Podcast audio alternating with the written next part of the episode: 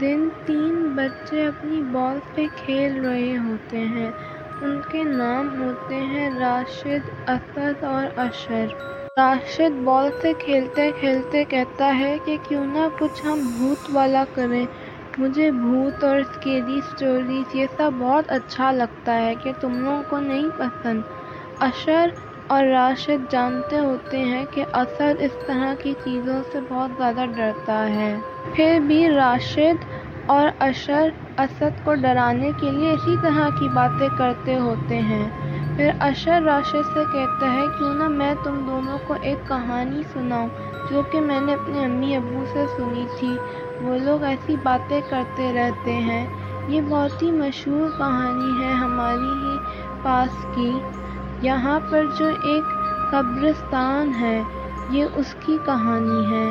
یہ ہمارے محلے میں مشہور ہے کہ اسد کے تو گھر کے پاس کا گھر ہے، وہاں ایک عورت رہتی تھی اپنی بیٹی کے ساتھ۔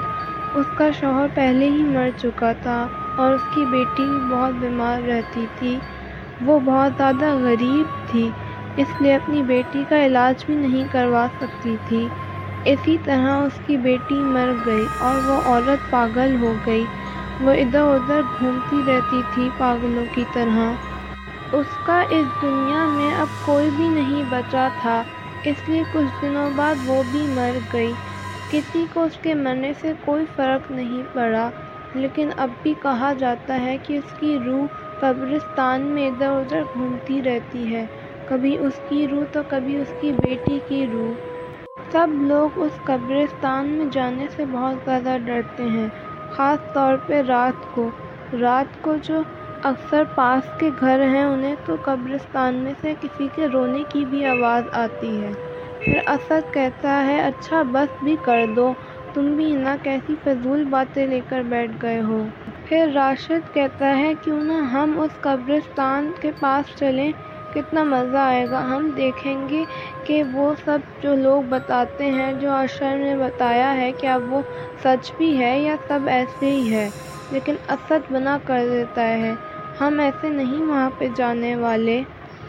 وہاں پر بہت زیادہ خطرہ ہوگا۔ تو پھر راشد اور اشر ہنسنے لگ جاتے ہیں اور کہتے ہیں، تمہیں نہیں آنا تو مت آؤ، تم تو ہو ہی ڈرپوک ڈرپوک اسد بہت زیادہ چڑ جاتا ہے اور وہ کہتا ہے، ٹھیک ہے، چلو، میں بھی چلنے کو تیار ہوں۔ وہ لوگ قبرستان میں پہنچتے ہیں تو شام ہو گئی ہوتی ہے۔ پھر راشد ایسے ہی اسد کو چھیڑنے کے لیے کہتا ہے، کیوں نہ اسد کو اکیلے قبرستان میں بھیج دیں کتنا مزہ آئے گا۔ تو اسد بہت چڑا ہوا ہوتا ہے اور وہ کہتا ہے، ٹھیک ہے، میں چلا بھی جاؤں گا، مجھے کوئی مسئلہ بھی نہیں ہے۔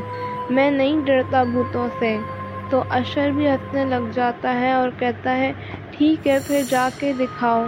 اسد کہتا ہے، میں اس پورے قبرستان میں ایک چکر لے کر واپس آؤں گا۔ تو اشر اور راشد ہنستے ہنستے اسے قبرستان میں بھیج دیتے ہیں۔ لیکن پھر ایک گھنٹہ ہو جاتا ہے اور اسد واپس ہی نہیں آتا۔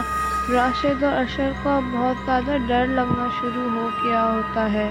پھر راشد اشر سے کہتا ہے، چلو گھر چلتے ہیں، یہاں بیٹھنے کا کیا فائدہ ہے؟ اسد ابھی واپس نہیں آ رہا ہے۔